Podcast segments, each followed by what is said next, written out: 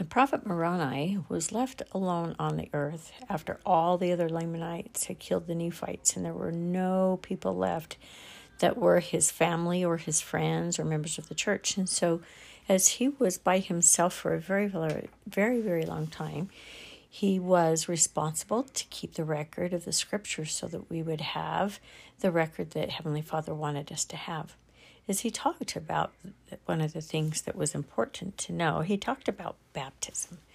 Now, you may have been baptized already. Maybe you're getting ready to be baptized soon.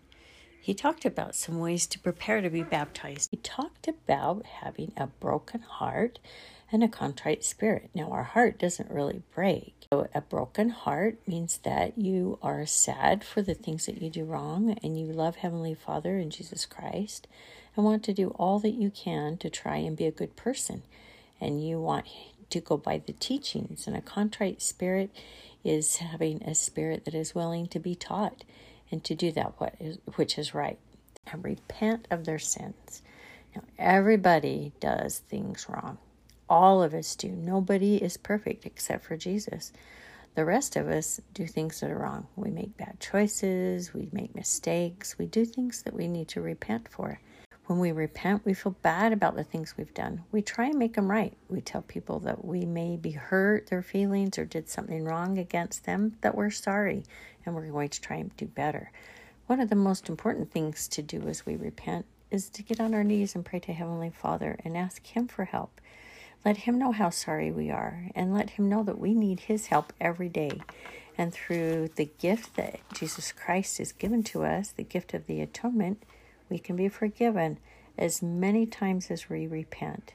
Heavenly Father will give us if we have that broken heart and contrite spirit, meaning we really feel bad and we want to try and do our very best after that.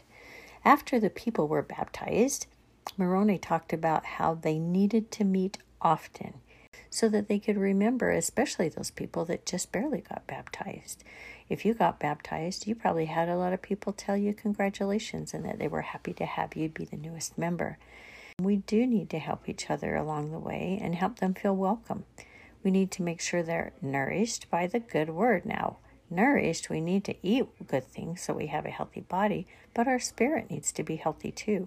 And one of the best ways to keep our spirits healthy is to be able to read the scriptures and talk about the teachings of Heavenly Father and Jesus Christ as we are willing to be repentant and do what's right, we will be forgiven and we can be led by the Holy Ghost, which is an important person in the Godhead. The Holy Ghost is such a special gift for us to have to help us do the right thing, to make the right choices, to warn us, to help us feel of Heavenly Father's love and approval. As we're forgiven, the Holy Ghost will give us that feeling of peace that Heavenly Father still loves us and that He has forgiven us and that He wants us to continue to do those things that are right.